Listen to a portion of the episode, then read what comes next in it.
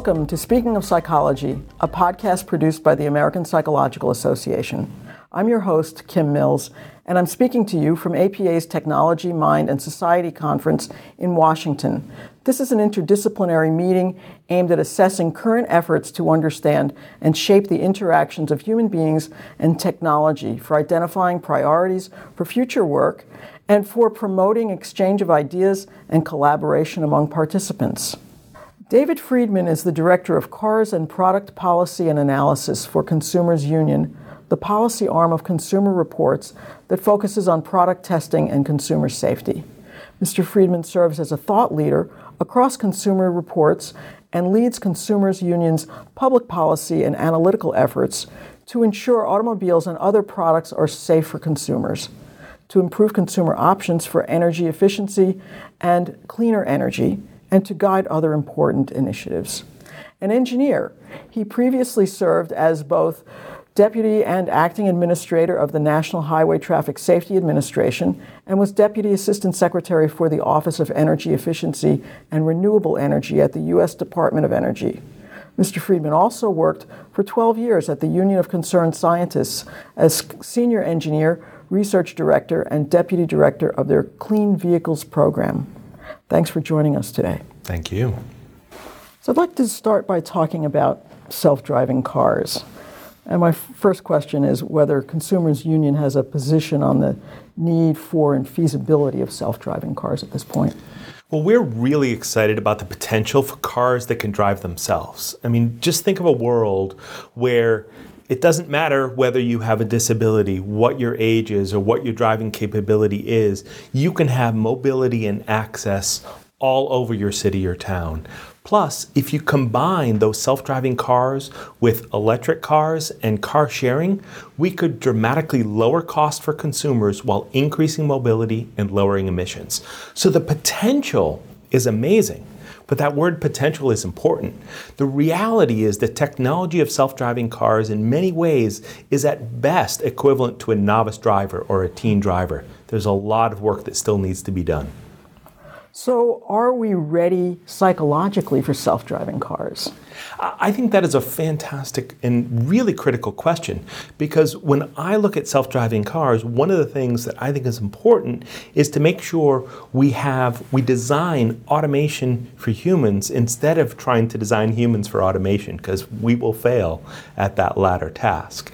Human centered automation is going to be the key to success here, and that means understanding more about how people are going to interact with this technology. What are, um, uh, what are the pros and cons of self driving cars? I mean, I think it cuts both ways. Well, when I think of self driving cars, I, I, kind of think about we have two possible futures with this technology. In one future, we have a utopia where we have better mobility, we effectively eliminate traffic crashes, we cut costs, and have a great convenience feature for consumers so they can get wherever they want to go, whenever they want to go. That's the utopia situation. The dystopian world is where we have self driving cars that aren't safe, put people at risk, that increase the amount we travel and increase the emissions we create and create a world where we're all basically locked into our cars instead of spending time with our, our family and friends. So you mentioned the possibility of fewer accidents, and of course, there's been a lot of publicity around the accident that just happened in Arizona where the Uber hit a, a, cyclist. What what went wrong there? I mean, why didn't the car know that the cyclist was there? Well, you know, there's several investigations going on, so I always want to be careful not to prejudge. Uh, we have two federal agencies that are going to dive in and try to understand the details.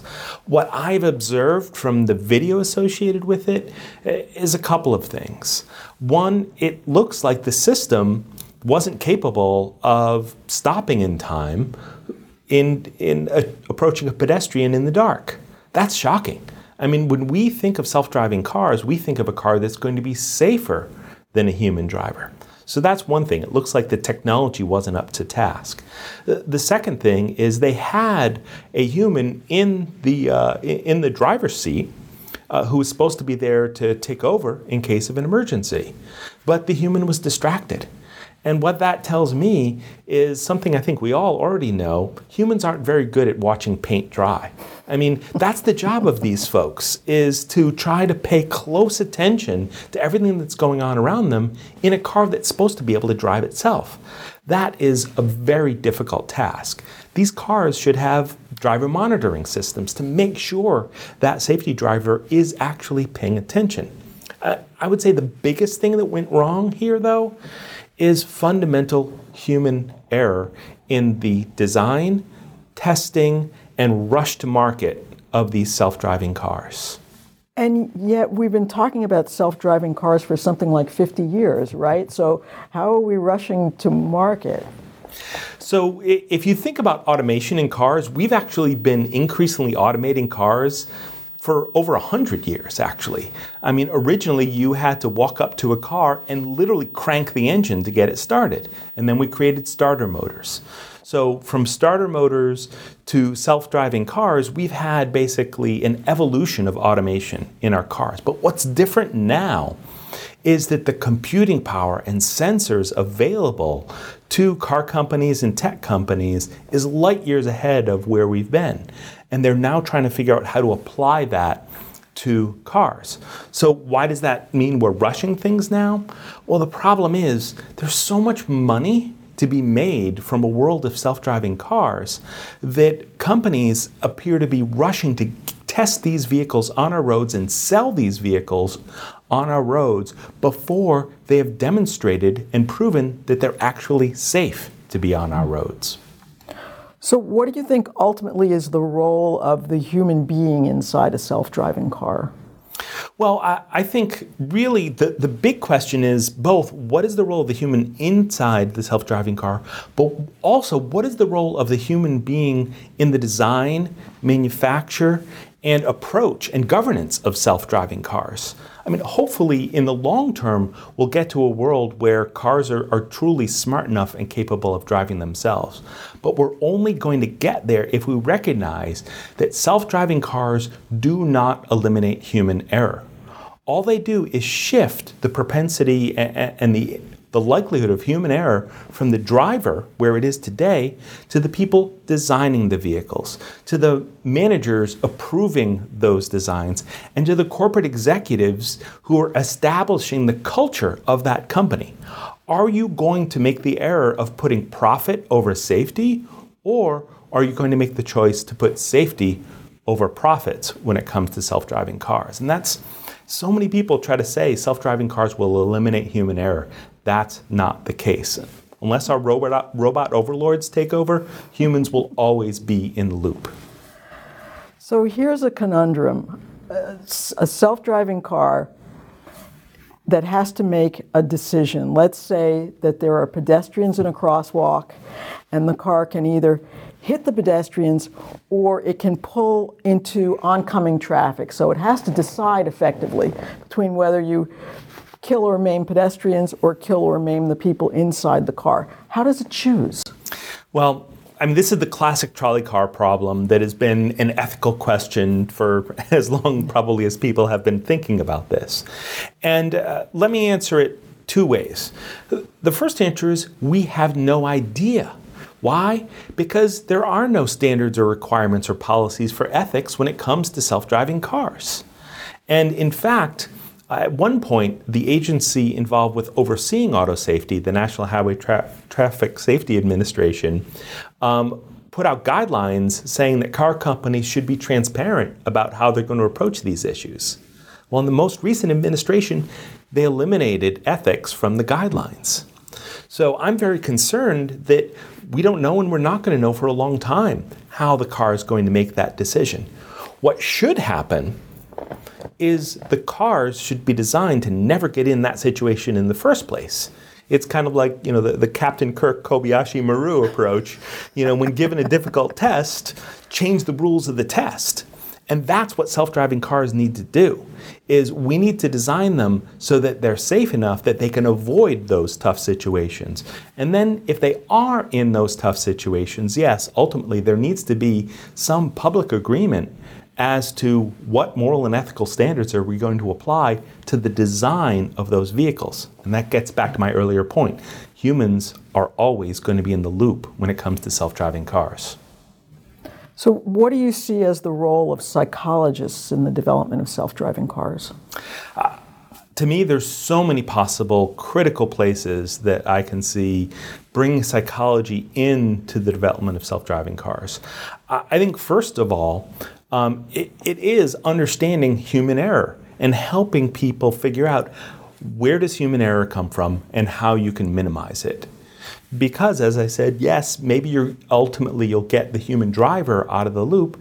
You'll still have human error throughout the design and decision making process. So how do you how can psychologists help understand uh, corporate culture and and designer culture and software coder culture such that you can influence that culture help us change that culture to ensure that the proper steps are in place so that safety comes first.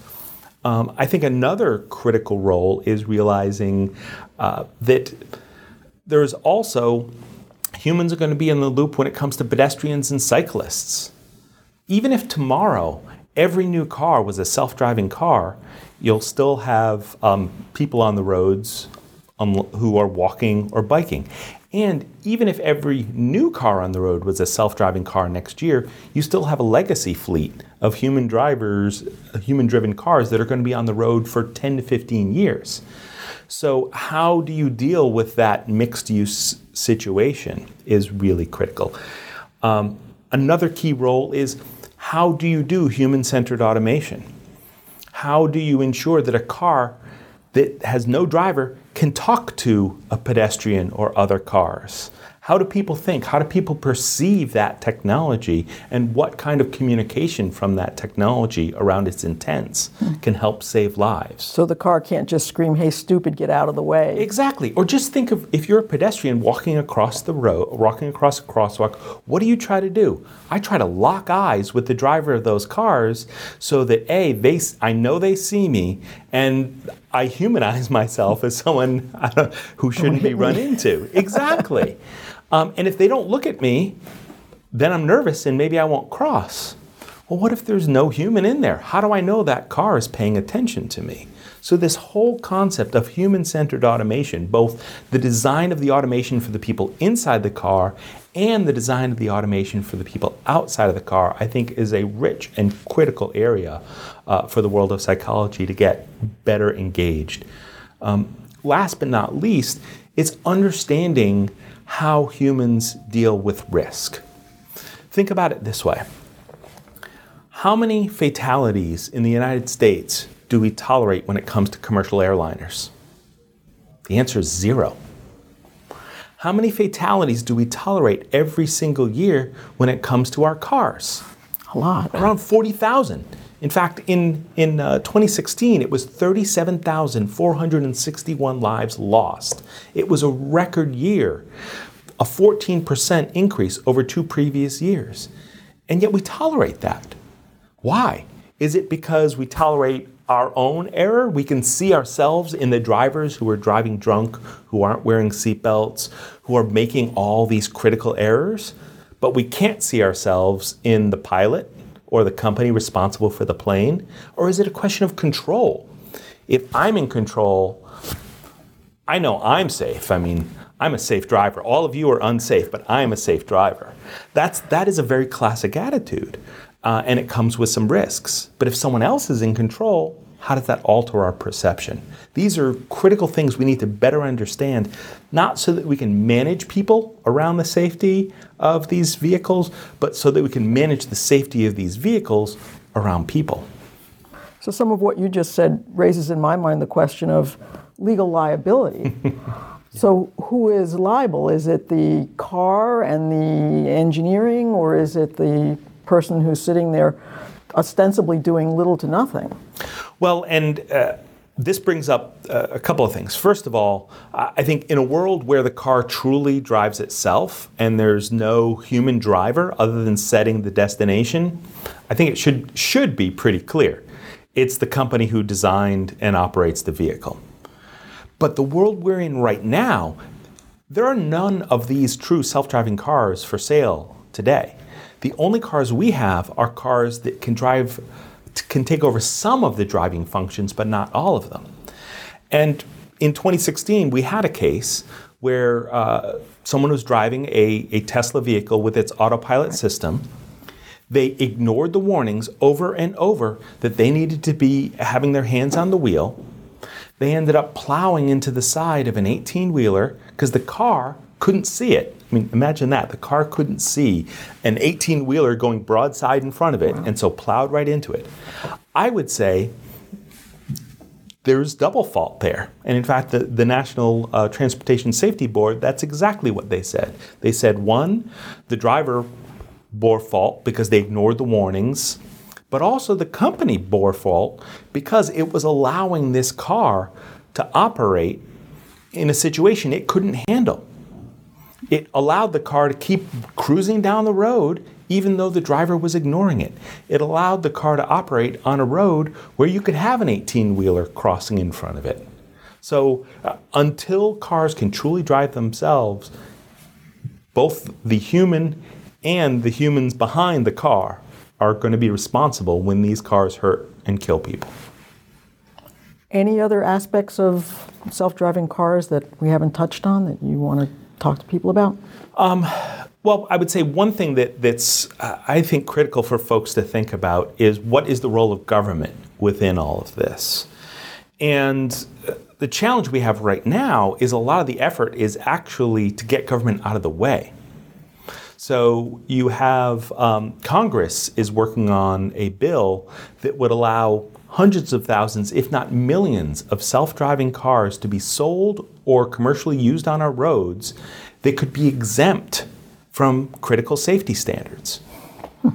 You have an administration that is making clear that all guidance on self driving cars is voluntary. This laissez faire attitude, I fear, is going to end up delaying the technology. The, the, excuse that folks give is it's about accelerating the technology. But as we start to see fatalities from self driving cars, I think that poses a huge risk for consumer backlash. And if consumers think that this technology is unsafe, it's going to delay the technology by years or even decades, which means it's going to delay the potential to save lives by years or even decades. So that's one of my biggest concerns right now is there are no protections in place. And we need, in the current situation we have where government isn't stepping up, we need companies to step up and put safety first, to share data making clear how safe their vehicles are, to not allow their vehicles to be operated outside of situations where they're safe, and to stop working to undermine existing consumer protections in Washington. Well, thank you very much, David Friedman, for joining us today. It's been very interesting. Thank you. I appreciate it. Speaking of Psychology is part of the APA Podcast Network, which includes other great podcasts such as APA Journal's Dialogue about the latest and most exciting psychological research, and Progress Notes, which discusses the practice of psychology. You can find all our APA podcasts on iTunes, Stitcher, or wherever you get your podcasts. You can also go to our website, www.speakingofpsychology.org, to listen to more episodes and see more resources on the topics we discuss. I'm Kim Mills with the American Psychological Association, and this is Speaking of Psychology.